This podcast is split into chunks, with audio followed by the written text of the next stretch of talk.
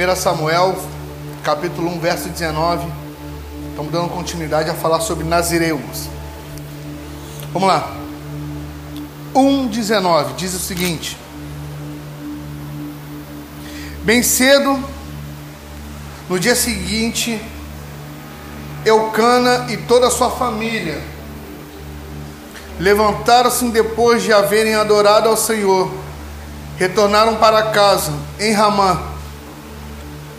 Eucana teve relações com seu esposo, relações sexuais com a sua esposa, Ana, e o Senhor lembrou-se dela, respondendo fervorosamente a sua oração. A gente começa daí. Então todos sabem, é, Ana vivia um momento conturbado em sua vida. Ela era casada com um homem chamado Eucana. Eu vou falar um pouquinho dele daqui a pouco. Ele não é um qualquer. Ele era um sacerdote, porque ele também fazia parte da tribo de Levi.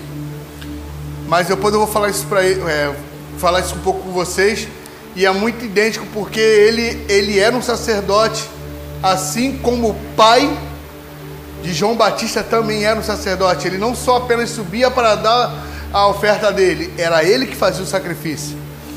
Ah, e aí, é, é, Eucana, ele era marido de duas mulheres, uma era Penina e outra era Ana. E você conhece a história, o Diego falou um pouco sobre ela semana passada. Só que é o seguinte, a gente começa a analisar no versículo 1, verso 19, em que eles tiveram aquele momento, Ana entendeu o propósito, coabitaram e tiveram ali, é, o Senhor começou a responder. E o bem legal é que a palavra diz o seguinte: Deus respondeu a ela em fervente oração, respondeu ela fervorosamente a sua oração. Você entende então que enquanto Ana tinha uma disputa, enquanto Ana tinha aquele, aquela, aquela, aquela, aquela briga, aquela discussão, aquela disputativa em ter um filho com, igual Penina tinha, o texto diz que ela não gerava. E você entende, a Bíblia vem nos falar em que Ana vivia em fervente oração, fervorosamente. Você via que ela sempre clamava por aquilo. E se você analisar quando a Bíblia fala de mulher que gera dores de parto e ela gera, a gente sempre tem uma, uma, uma, um olhar figurativo de mulher da igreja, para a igreja. Então eu quero dizer que Ana, ela representa ali um tipo de mulher e desde o momento que aquela mulher, e desde o momento que Ana, e desde o momento que a igreja começou a entender o propósito, ela começou a gerar. E ela gerou não na carne, ela gerou no espírito, porque ela veio Ana gerar no momento em que a terra precisava de alguém, mas não que fosse gerado na carne, e sim no espírito. Então Ana aponta Ana aponta para uma igreja que entende o seu propósito e flui no espírito. Irmãos, enquanto Ana começava a discutir com Penina, ela não conseguia gerar. Por quê? Porque o reino de Deus, o reino de Deus é um reino de amigos, Gabriel. O reino de Deus não é um reino de competidor. Então, enquanto eu quero gerar para competir, enquanto eu quero fazer alguma coisa para competir, eu não gero. Porque Ana não gerou enquanto ela via Penina como uma competidora. Desde o momento em que ela gerou, ela entendeu o propósito, ela entendeu as circunstâncias e falou: Não, calma aí, eu preciso agora gerar no espírito. O texto diz que o Senhor abre a sua madre. Por isso que a gente entende que Ana não estava gerando, porque ela ainda tinha um sentimento de competição. E se ela tinha um, um, um, sentimento de competição, a gente entende que naquele momento existiam dois tipos de igreja, porque uma ficava jogando indireta para a outra. Ó, você não tem filho e eu tenho. Uma ficava de competição, a outra estava frustrada. Mas desde o momento que a outra entende, Ana, o seu propósito, Ana, eu falo da igreja, ela começou a gerar no espírito, o Senhor abriu a madre dela. E isso aponta para uma maturidade. Por que maturidade? Porque quando ela gerou, o que, que ela disse? Senhor, se tu me des um filho, o filho que tu me des, eu entregarei ao Senhor. Isso aponta para maturidade. Por quê? Porque enquanto ela queria aquele filho só para ela, e quem tem comportamento de isso é meu. Criança. Não, eu não vou dar. Não, isso aqui é meu. Não, não, não, não, não, não, não quero. Criança que é competitiva. Criança que fala assim, me dá seu, me dá seu carrinho. Não, ele é meu. Criança que age assim. Agora, quando Ana entende, não, calma aí. O que o Senhor me deu, eu vou devolver porque aquilo é dele. Tudo que eu tenho é do Senhor. Tudo que eu tenho, não é só os filhos, é em todas as áreas.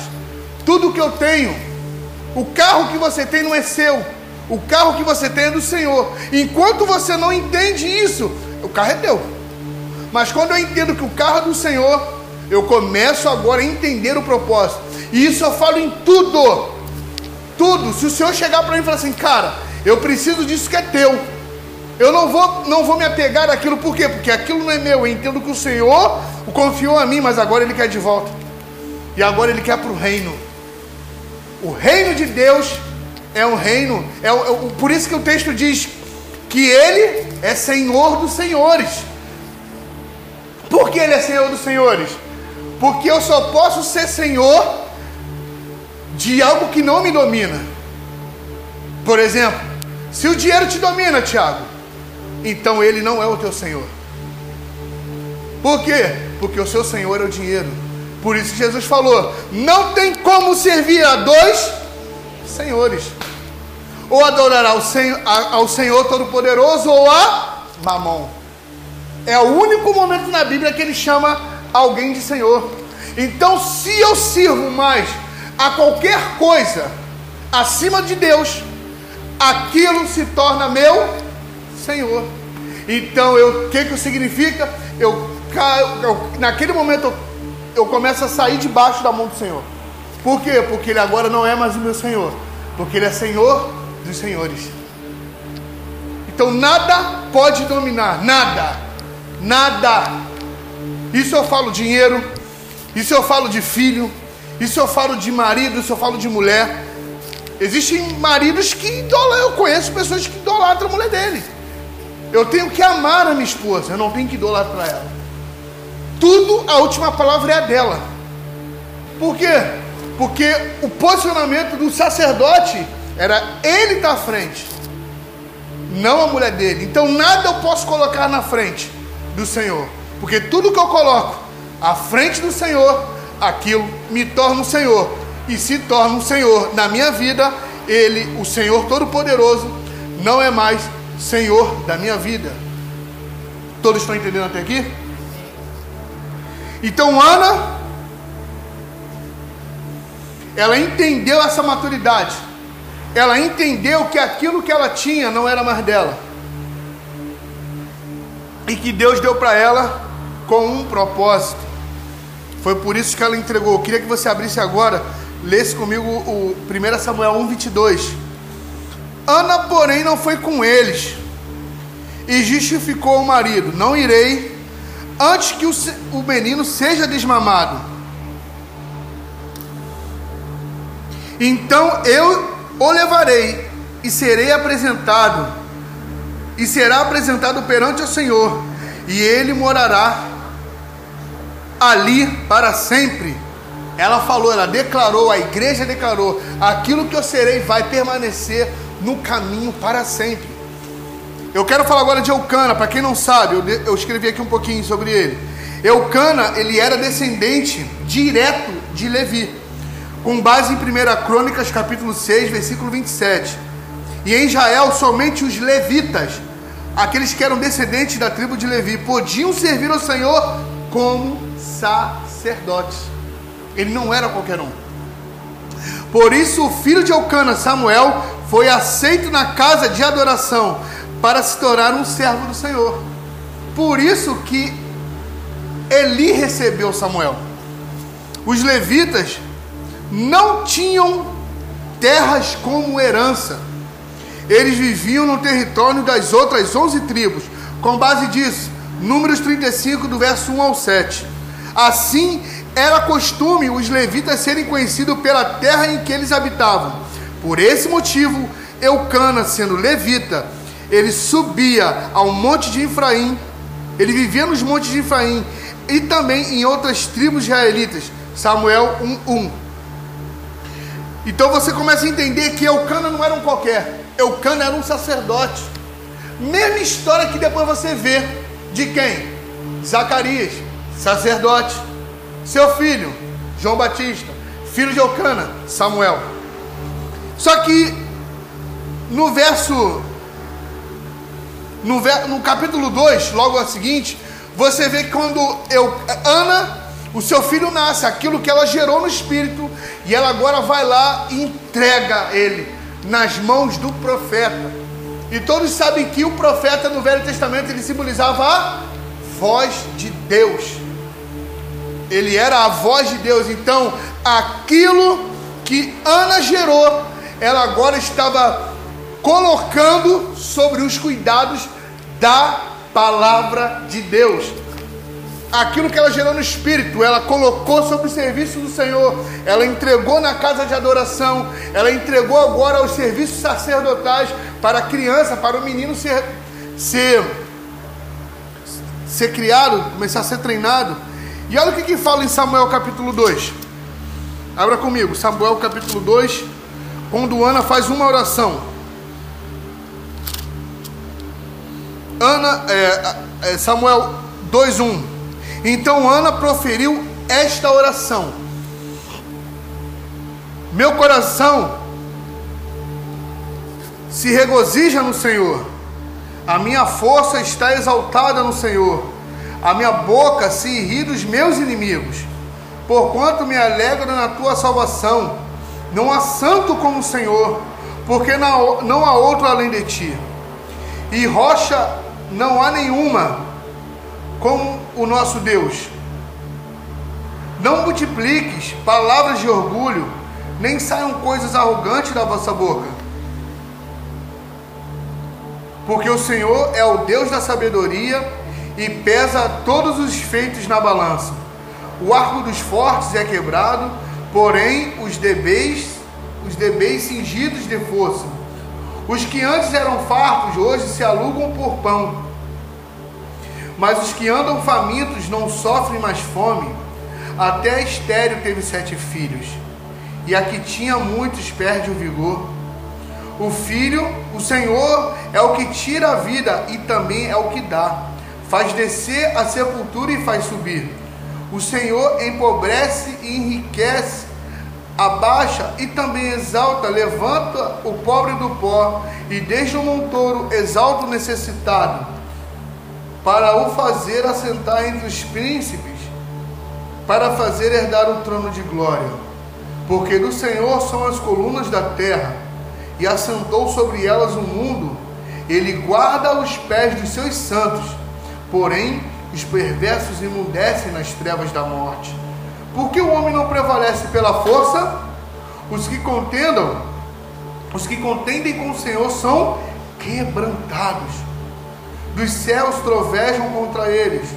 O Senhor julga a extremidade da terra, dá força ao seu rei e exalta o poder do seu ungido.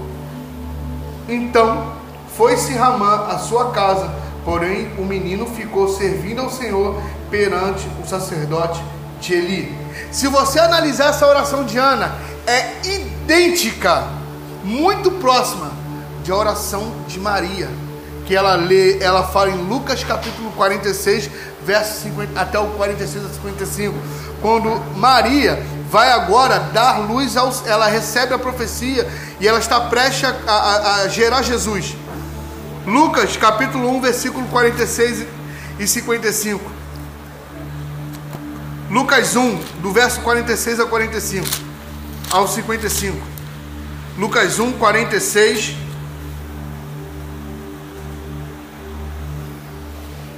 Tira, o- tira o pad aí. Tira. Tira.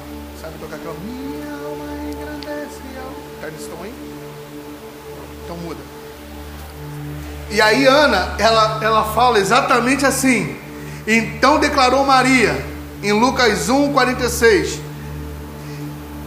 Engrandece, minha alma engrandece ao Senhor, e o meu espírito se regozija em Deus, meu Salvador, pois contemplou a insignificância da sua serva, mas de hoje em diante todas as gerações me chamarão bem-aventurada, porque o poderoso realizou maravilhas em meu favor. Santo é o seu nome, e a sua misericórdia estende-se aos que temem de geração em geração. Ele operou poderosos feitos com seu braço, dispersou aqueles cujos sentimentos mais íntimos são soberbos, derrubou os governantes dos seus tronos, mas exaltou os humildes, supriu abundantemente os famintos, mas expulsou de mão vazia os que chaçavam ricos, ajudou seu servo Israel, recordando-se da sua misericórdia infinita, e a favor de Abraão, a sua descendência, para sempre, assim como prometera aos nossos antepassados. Então você vê um, um- um- um louvor, uma oração de gratidão. E exatamente em, em- em- em- lugares, em momentos idênticos. E você vai entender isso de- com o decorrer da palavra. Eram momentos idênticos. Sabe o que me chamou a atenção? É que ela começa exatamente com uma letra de uma música que eu gosto muito, que fala assim: Minha alma engrandece ao Senhor, meu espírito se alegra em Deus, meu Salvador, pois tu tens feito grandes coisas. Com misericórdia, demonstrado amor,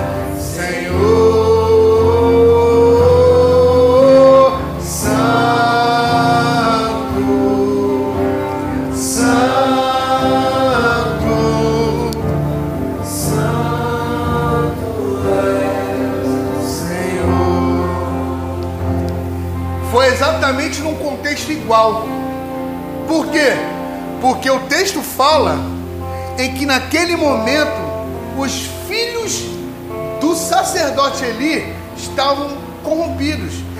E quem é que ia dar consequência ao chamado de Eli? Seus filhos.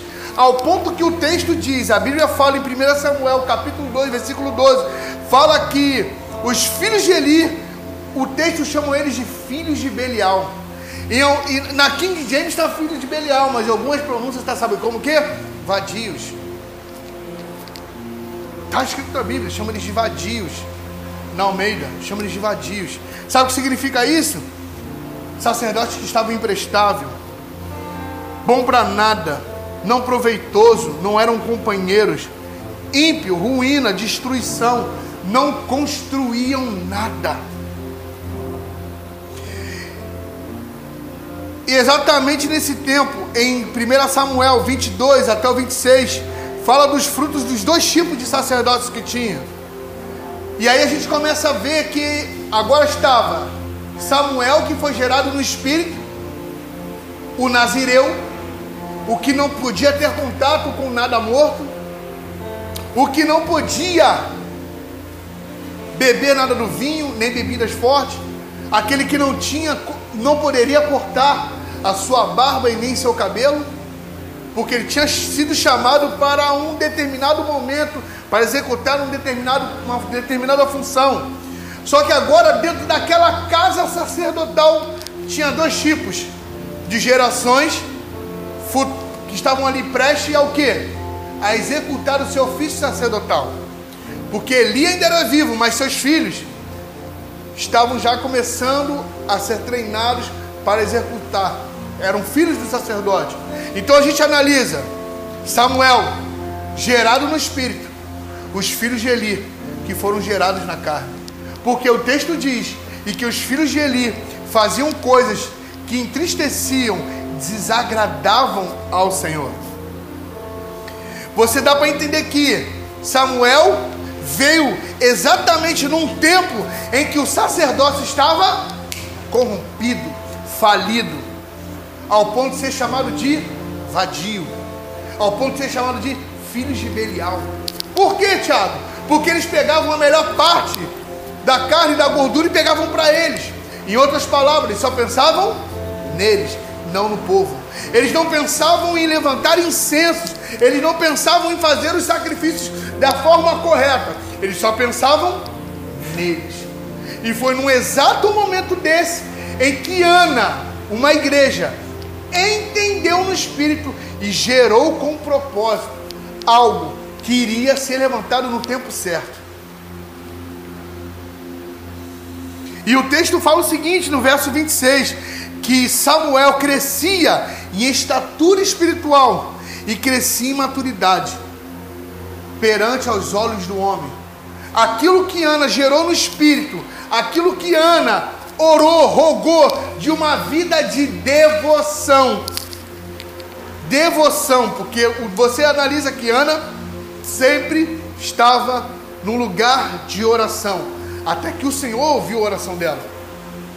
Você vê que Ana gerou um, um- um- sacerdote para um tempo oportuno em que a terra precisava de alguém alinhado, alguém alinhado no espírito, mas só uma mulher, em outras palavras, só uma igreja com esse sentimento alinhado com o sentimento do céu podia gerar com propósito. Samuel capítulo 3, versículo 1 fala o seguinte: e uma coisa que me chama muita atenção nessa parte é que Samuel capítulo 3 fala o seguinte: Samuel ainda era menino, mas continuava a servir ao Senhor. Era um menino, em outras palavras, era um jovem. Sob a direção de Eli, naquela época, raramente Yahweh falava aos seus servos e as visões haviam se escasseado muito.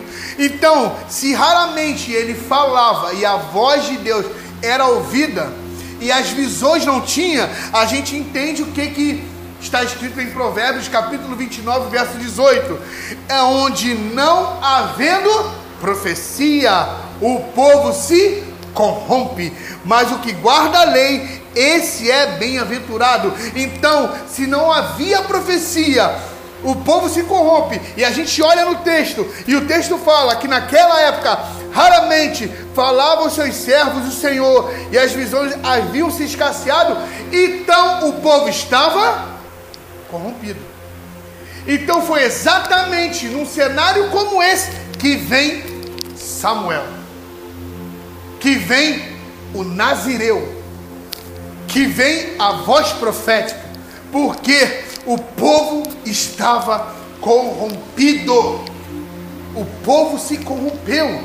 Só que o povo se corrompeu por quê? Porque a voz de Deus tinha sido mutada e as visões tinham se cessado. E quem é que tinha as visões? Eram os profetas, eram os sacerdotes. Então, se tinha se parado, o Senhor parou o tempo de falar com aquele lugar. E é exatamente nesse tempo que se levantam os nazireus. É exatamente nesse tempo que se levanta Samuel. Verso 3, o que, que ele fala? Samuel dormia na tenda sagrada de Yahweh, aonde ficava a arca da aliança, e a lâmpada de Deus estava acesa. Mas antes de eu falar isso, olha o que está escrito no verso 2: certa noite, Eli, o sacerdote, o chefe, cujos olhos estavam ficando delimitados, que já não conseguiam mais enxergar, estava deitado no seu lugar de costume. Infelizmente, o sacerdote, aquele que treinava o ofício do futuro sacerdote, o, o, o Samuel e também seus filhos, estavam ficando com os olhos fechados, e o problema estava no seu lugar de costume. O texto fala que Eli estava ali deitado no seu lugar de costume. Isso aponta para um sacerdócio acomodado, porque Eli estava no seu lugar de costume. Um tempo em que a terra estava corrompida e o seu, aquele que deveria ali ser a voz daquele lugar, aquele que deveria instruir o povo, aquele que deveria ter as visões acerca daquilo que o Senhor mostrava para direcionar o povo, estava ali com seus olhos fechando, então não estava tendo mais visões, e ele estava no seu lugar de costume, um lugar de cômodo, um lugar acomodado, um lugar que aqui tá bom, aqui para mim tá bom. Eli aponta para um homem que tinha experiências com Deus, um homem que já tinha vivenciado coisas grandes com Deus, mas estava acomodado. Estava acomodado. E isso fez com que o Senhor levantasse Samuel, porque agora sim a gente lê Samuel dormia na tenda sagrada e aonde Yahweh ficava, aonde ficava a arca da aliança e a lâmpada de Deus ainda estava acesa. Eu amo essa parte. Então o Senhor chamou o menino, o menino, o menino, Samuel, Samuel, ao que ele respondeu: Eis-me aqui. Exatamente num cenário onde tinha um povo, sacerdote acomodado, um povo corrompido, um povo acostumado, um povo que já não estava mais é, é, é, se importando com nada. É nesse momento que se levanta Samuel. É nesse momento que se levanta os nazireus. É nesse momento que o Senhor confia uma palavra e o chama pelo nome: Samuel, Samuel. Prontamente correu até Eli e repousou e perguntou: Aqui estou, Senhor, me chamaste? Mas Eli replicou: Não, eu não te chamei. Volta e deita-te. E Samuel foi e deitou. E o Senhor chamou novamente: Samuel, Samuel. Então se levantou e foi até Eli e disse: Tu me chamaste aqui e eu estou. Mas, Ali, mas Eli respondeu: Eu não te chamei, filho meu, volta a deitar-te. No verso 7, Samuel ainda não conhecia o Senhor e a palavra do Senhor ainda não havia sido revelada. Então, no verso 8, então o Senhor chamou Samuel pela terceira vez: Samuel, Samuel. Ele se levantou e foi até Eli e disse: Eis-me aqui, pois me chamaste. E neste momento, Eli compreendeu que Yahweh estava chamando o menino. Nesse momento o Senhor levanta uma nova geração e Eli tem o um entendimento que naquele momento o Senhor tinha passado o bastão. Naquele momento o Senhor não ia mais falar com Eli. Naquele momento o Senhor agora estava começando a chamar um jovem, um menino, para ser o que? Juiz, profeta e sacerdote. Deus está chamando mais uma vez os Samuéis, os Nazireus para se levantar nesse momento, porque foi nesse momento em que o povo estava corrompido, um povo que estava largado, um povo que estava se alimentando, estava se alimentando sim de palavras, de palavras, mas como a gente tem falado aqui, o Senhor tem falado conosco, não só de pão viverá o homem, mas sim da palavra que sai da boca de Deus. Então, temos vivido num tempo em que hoje nós temos acesso à internet se eu quiser ver uma pregação, eu posso muito bem abrir no YouTube escolher ali como quero, a, a, forma que eu quero. Hoje está como se fosse, Kaique, um fast food. Eu não preciso, é, é eu não preciso mais procurar a palavra de Deus. Não, eu vou no YouTube e está ali fast food. Eu escolho o menu, eu escolho o cardápio e ali eu me alimento. Só que comida de fast food não alimenta. Não alimenta. As pessoas estão assim, ó, por isso que a gente tem visto uma fome da palavra de Deus. Só que ao mesmo tempo que as pessoas têm fome da palavra de Deus, as pessoas terem visto os filhos de Eli se corromperem e as pessoas não estão mais confiando seus corações a qualquer lugar. E é nesse momento em que tem que se levantar quem? Samuel. Por isso que o texto diz que ele crescia perante a Deus e perante aos homens. Por quê? Porque as pessoas estavam olhando. As pessoas estavam observando. Por isso que os, há uma, uma nuvem de testemunha olhando aquilo que os sacerdotes vão fazer nesses dias. Aquilo que os Samuéis vão fazer nesses dias. Aquilo que os nazireus vão fazer nesses dias. E quando eu falo de nazireu, eu falo do momento para preparação de quem? Da volta de Cristo. Juiz Samuel, ele estava com um ofício para julgar. Ele tinha um momento ali para julgar. Julgar, eu não estou falando de apontar o dedo, mas para trazer justiça, Tiago. Calma aí, o que, que você precisa? Mas calma aí, não, então a, a, eu vou fazer, a igreja vai fazer, nós vamos fazer. Isso é julgar com justiça. Não, mas aquele povo não tem voz, então vamos ser a voz daquele povo, porque a palavra ainda não tinha sido falada naquele tempo. Então vamos ser a voz daquele povo. Um povo que está calado, um povo que está oprimido. E ontem a gente observou muito isso nesse lugar. Eu não sei, é, é, é, é eu não sei se isso vai para lá, mas o, a, a, o quarteirão que a gente, que a gente é, fizemos a pesquisa e conversamos e tivemos relacionamento com as pessoas, a maioria das pessoas quando chegava ali, o que que te incomoda nessa rua, que te incomoda no bairro, a maioria das pessoas falaram segurança. Segurança. E quem é que vai ser voz para esse povo? Quem é que vai fazer justiça para esse povo? São quem? Os nazireus, os sacerdotes. Mas a quem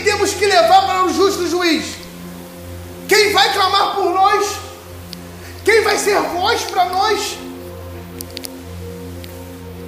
Profetizar, porque Samuel era profeta, declarar palavra e aquela palavra gerar vida e ter, começar a ter, é, ser formada.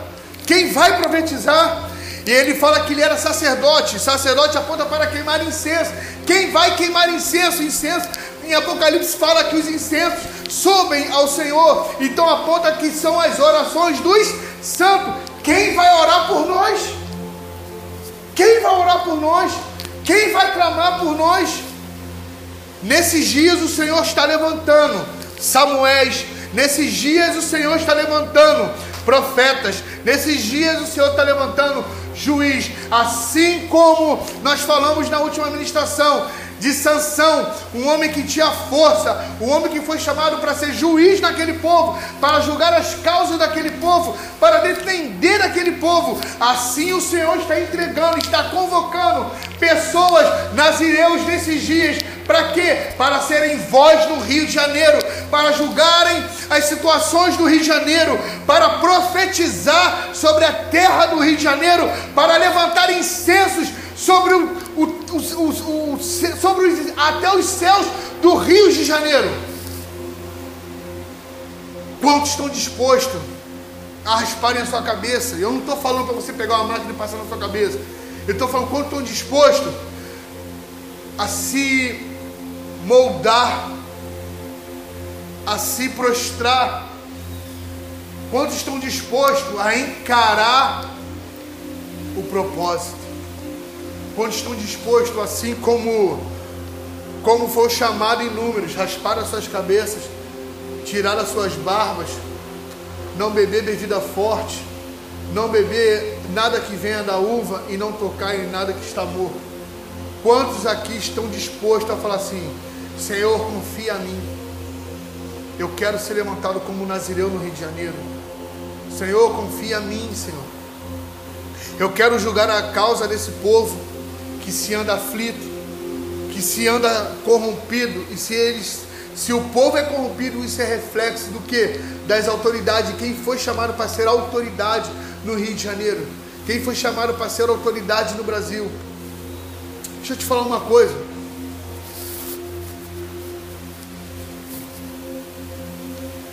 Cada país, cada povo tem o presidente que merece. Por quê?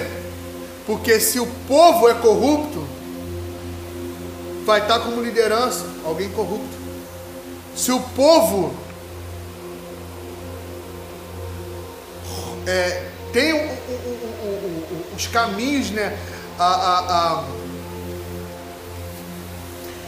as ideologias corruptas, o que está lá na frente do Senado, o que está no, no STF, me desculpe, é só reflexo do povo. Esses dias eu não sei quem foi, agora estou tentando lembrar aqui enquanto eu estou falando, mas eu não lembro. Mas. Ah, lembrei. Veio uma pessoa falar comigo assim, aqui na rua. Ah, eu eu não, não, concordo com o Bolsonaro, não sei o que, não sei o que lá, eu, bem. Pô, mas aí, mudando de assunto, uhum. você sabia o que era aí nesse lugar aí onde vocês estão fazendo a igreja? Eu falei, ah, era, um lugar que guardava roupas de carga. Eu falei, é, isso é verdade, são grandes testemunhos que a gente tem aqui. Peguei muita roupa aí, peguei muita carne que botava aí. Falei, mas tu tá falando do governo e tu faz igual? É corrupção do mesmo jeito. É corrupção do mesmo jeito. É corrupção, cara. Não, mas eu, eu, eu, eu, eu. Não, mas aí é porque foi igual ontem. Ontem também falaram a mesma coisa. Ali fora, quando a gente estava conversando ali fora, ali na hora que a gente estava capinando na rua, falaram a mesma coisa. Não, mas eu não, não acho errado porque é por causa da necessidade, né? As pessoas estão passando fome, vão fazer o quê? Falei, irmão, você mesmo uma vez falou para mim que quem quer trabalhar consegue um trabalho. Capina, vai no posto de gasolina, pede para carregar bolsa, encher bolsa. Você mesmo uma vez falou para mim. Então por que agora você está defendendo esse tipo de postura de, de pessoas que receptavam e pegavam coisas de pessoas roubadas? Aí a pessoa ficou me olhando. Uma vez você falou isso para mim que não tem emprego, não, não tem emprego, mas quem quer trabalhar, trabalha. Falei, sabe qual é o problema, mano? Sabe por que o povo está corrompido? Porque infelizmente a igreja também se corrompeu. A igreja também se corrompeu. Aqueles que eram para ser referência, exercer autoridade sobre um povo, também se corromperam. Porque quando o povo começou a ficar escasso, a voz e as visões, os sacerdotes e os filhos de sacerdotes estavam o quê? No lugar de cômodo, no lugar de costume. Seus olhos estavam apagando e seus filhos estavam fazendo o que queriam. Foi exatamente isso que aconteceu. E isso, consequentemente, levou temor para o povo? Não, levou libertinagem para o povo. É por isso que nesses momentos, nesses dias em que o Senhor está proclamando, isso está falando aos quatro cantos da terra, anunciando a sua vinda. Os nazireus estão levantando para preparar o caminho, eles vão elevar o nível de justiça. Se uma igreja faz isso, se os filhos de Eli faz isso, Samuel não faz. Se os filhos de Eli vão a, a certos lugares, Samuel não vai. Se os filhos de Eli falam certas coisas, Samuel não fala. Se os filhos de Eli fazem algum tipo de conduta, Samuel não faz. Por quê? Porque quando o verdadeiro começou a se manifestar, o povo identificou quem era o falso. A mesma coisa aconteceu no reino de Davi e de Saul. Davi não poderia ser rei, tinha uma palavra, mas segundo toda a cultura ele não poderia ser. Mas o que, que acontece? Quando ele começou a se comportar, fazendo diferente Saul, o texto diz que o povo de Israel chama Davi e fala assim: ó, vem ser nosso rei. Porque, não tem, porque muitas pessoas hoje não têm respeitado a igreja, porque a igreja não tem se colocado num lugar de autoridade onde ela tem que estar. Mas Deus está levantando uma, uma geração de Samuel.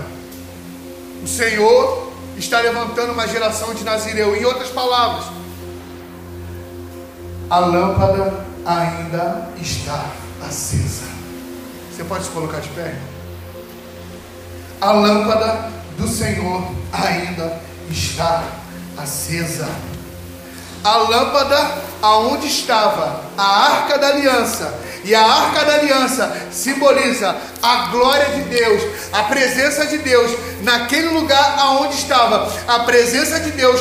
No verso 3, no capítulo 3, versículo 3 diz que Samuel dormia naquele lugar. Samuel dormia na tenda sagrada, aonde ficava a arca da aliança. Se ele dormia, ele fazia naquele lugar a sua habitação. Aquele lugar era um lugar de habitação. Ele estava fazendo morada naquele lugar. Ele estava dormindo naquele lugar. Ele estava deitado naquele lugar. Qual lugar? O lugar aonde estava a presença de Deus. Nada mais para ele importava. Nada mais para ele importava, só importava o que? A presença de Deus. Nada mais para ele importava. Só importava a presença de Deus. Nesses dias o Senhor está convocando.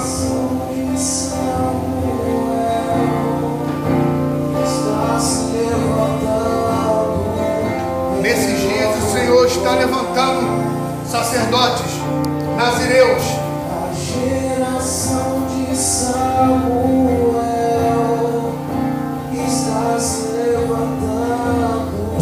O